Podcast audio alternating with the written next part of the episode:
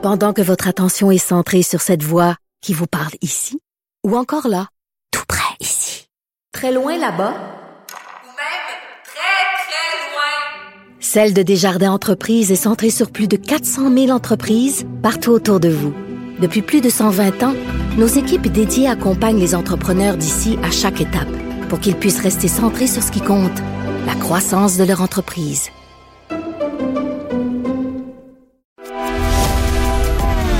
Grand philosophe, poète dans l'âme, la politique pour lui est comme un grand roman d'amour.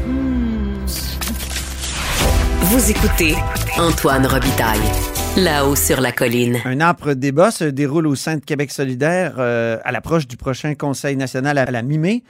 Mon prochain invité écrivait ce matin dans Presto à gauche que la maison commune de Québec solidaire est peut-être en train de s'effriter de l'intérieur. C'est Pierre Moutarde. Bonjour. Bonjour. Pierre Moutarde, je vous présente, euh, vous êtes membre fondateur de l'UFP, de Québec solidaire, membre de la commission altermondialiste de Québec solidaire. Vous avez écrit aussi en 2005 Repenser l'action politique de la gauche, là, qui, finalement euh, plaidait pour la création d'un parti comme Québec solidaire. Et aussi, vous avez publié en 2019 l'excellent Les impasses de la rectitude politique. Donc, est-ce qu'il y a un schisme actuellement dans Québec solidaire? Est-ce qu'on peut dire ça? Non, non, je pense pas qu'on peut parler de schisme, mais qu'on peut parler d'un débat sérieux, puis d'un débat qui enfin affleure, euh, qui, qui apparaît et qui- qu'il faut arriver à traiter au sein de Québec solidaire de, de manière rationnelle et puis euh, pour, pour aider à clarifier les questions sous-jacentes euh, à, à ce débat euh, et puis sortir un petit peu du- d'une vision très, je dirais, très superficielle, hein, en- avec au, au fil d'espèces d'invectives ou de, de jugements euh, carrés posés sur un camp comme sur l'autre. Essayer de voir que, derrière ce débat, il y a des questions de fond très importantes. Mais, Bon, vous- bien mais sûr, il y a vous dites qu'il y, a- qu'il y a un camp et, et qu'il y en a un autre. On comprend qu'il y a la mouvance euh, qu'on appelle souvent woke, là, de la gauche identitaire nouvelle qui a hérité de toutes sortes de concepts de- américains euh, liés à Black Lives Matter, tout ça. Puis peut-être une ancienne gauche à laquelle vous appartenez davantage, anticapitaliste, euh, euh, à l'ancienne, disons. Il me semble qu'il y a, voilà. y quand même ce choc-là, non?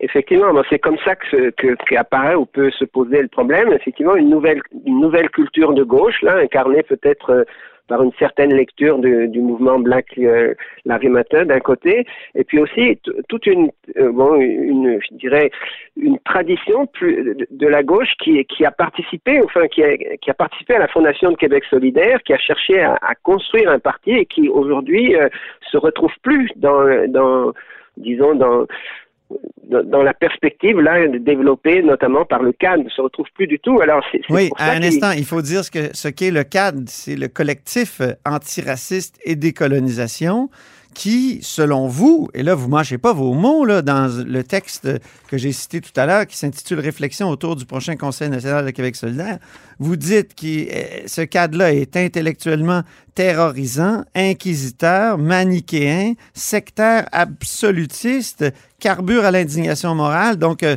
c'est pas n'importe quoi comme, accusation.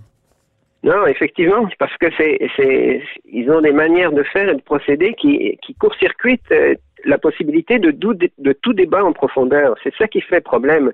Au nom d'un espèce de radicalisme apparent, là, de vouloir lutter coûte que coûte contre toutes les formes de, de racisme, ils, ils en viennent à oublier toute la complexité de la situation, par exemple, du Québec, qui est, qui est aussi une, qui est une société particulière, qui est aussi une, une société qui vit un type d'oppression, la fameuse oppression nationale, qui vit aussi des difficultés par rapport à l'État fédéral canadien.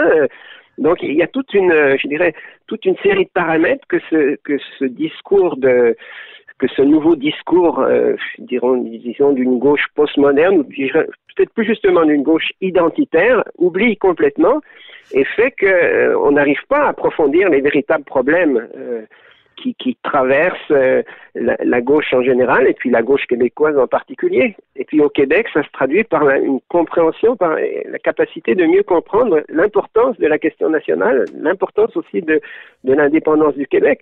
Les gens de, donc de ce collectif antiraciste décolonial, ils oublient complètement cette, cette dimension si importante qui est qui a été porté par la gauche québécoise depuis des, depuis des, des années et des années, particulièrement dans les années 60 et 70. Ils l'oublient parce que leur gauche je- est. Ils l'oublient. À vous lire, je comprends qu'ils l'oublient parce que leur gauche est une sorte de produit d'importation de, des États-Unis. C'est ce que je comprends. Oui, effectivement, ben, ils reprennent toute une série de concepts. Moi, je, attention, je me sens pas, je ne veux pas me sentir comme un espèce de, de personne qui défend coûte que coûte l'orthodoxie traditionnelle du passé. Pas du tout. Je pense qu'il y a beaucoup de choses euh, dans les nouveaux mouvements sociaux, les mouvements Oui. autochtones, les, les mouvements écologistes, etc., même les mouvements antiracistes qui sont intéressants, qu'il faut reprendre à notre compte, mais qu'on ne peut pas les reprendre sans oublier non plus toute l'importance de, de la tradition du passé qui a fait aussi la gauche québécoise d'aujourd'hui.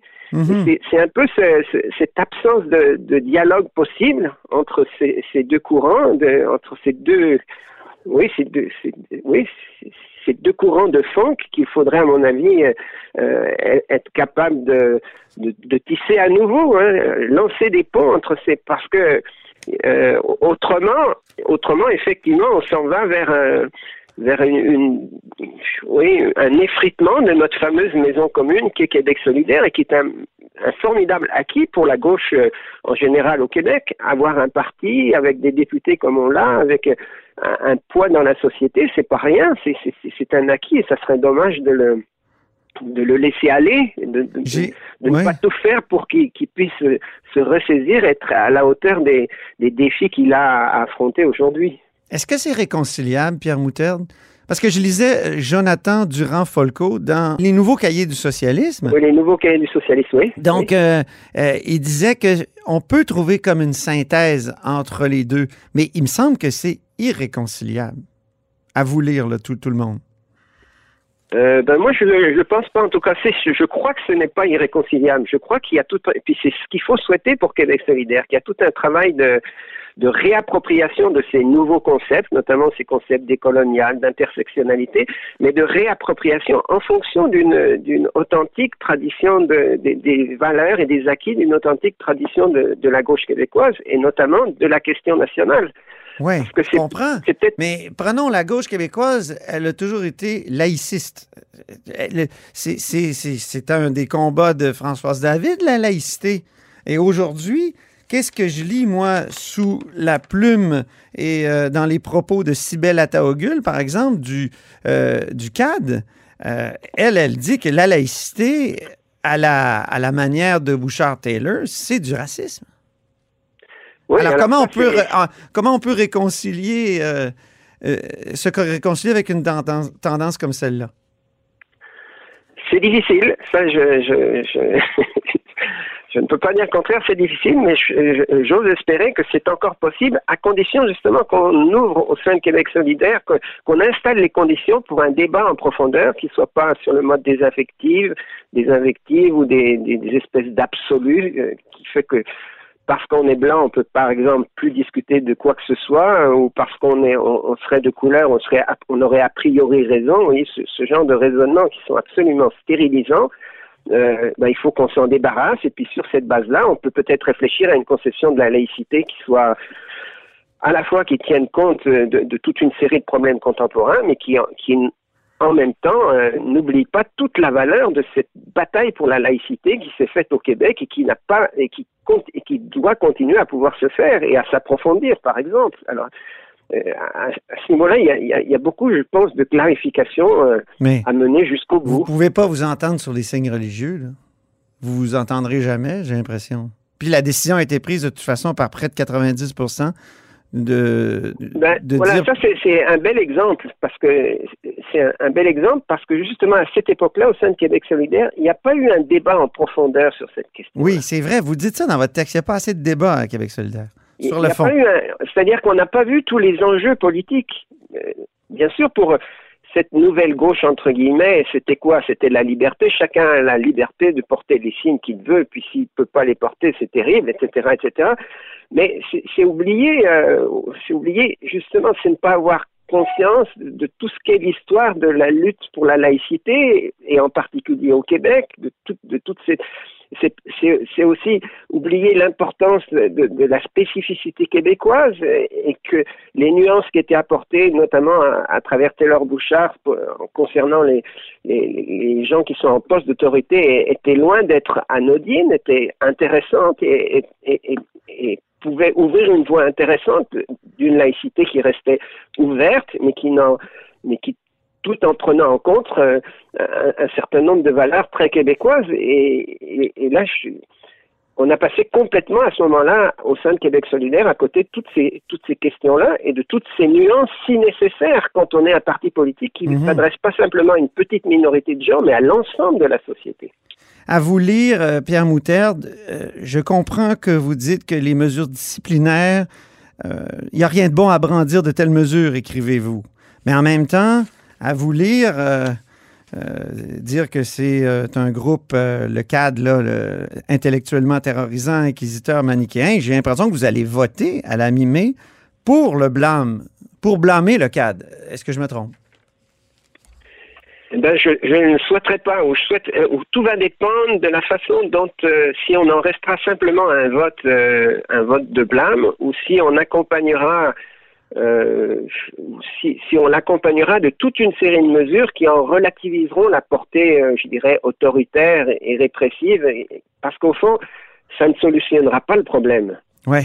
Le problème, il est beaucoup plus profond. Le problème, c'est, c'est, notre capacité à mieux comprendre la réalité du Québec, à mieux nous insérer comme parti Mais- politique dans cette, dans cette euh, réalité-là. Et Ouais. pour ça, c'est, d'être capable d'affronter toute une série de questions qu'on n'a pas été capable de vraiment affronter euh, aujourd'hui à Québec. On semble beaucoup plus tolérant pour le CAD et ses incartades que pour euh, le collectif Laïcité qui a été dissous là, en novembre 2020. Voilà, par exemple, et puis surtout parce que le cadre aussi, c'est toute une, c'est- composé d'une génération de jeunes qui sont très dynamiques, très actives, euh, qui se défendent et qui se défendent d'arrache-pied, ce qui n'était pas du tout le cas du du, de, de la, du, du collectif sur la laïcité, qui était plutôt composé par des gens âgés, hein, et donc des gens moins et moins aussi habiles à se défendre dans les méandres du parti. Donc il y, a- il y a ça aussi, il y a ça aussi qui a joué, mais qui met bien en évidence l'espèce de de, de, de, de brisure. Hein, Choc de génération? Choc de Voilà, génération? oui, très très très très fortement. Et, et- et c'est pour ça que moi j'insiste sur le débat parce que je pense que le débat permettrait d'éviter de, de rester enfermé dans cette cassure générationnelle entre donc euh, une vieille gauche entre guillemets et une nouvelle gauche euh, comme si l'une était mauvaise et l'autre bonne et alors que ça n'a rien à voir avec ça c'est c'est un assemblage de ces deux je dirais de, de ces deux courants qui pourraient permettre à Québec solidaire de, de mieux s'en sortir Très bien. Merci infiniment, Pierre Moutarde, pour cette conversation. voilà à bientôt À bientôt. Et c'est ce qui met fin à La Haut sur la Colline en ce mardi. Merci beaucoup d'avoir été des nôtres. N'hésitez surtout pas à diffuser vos segments préférés sur vos réseaux. Et je vous dis à demain.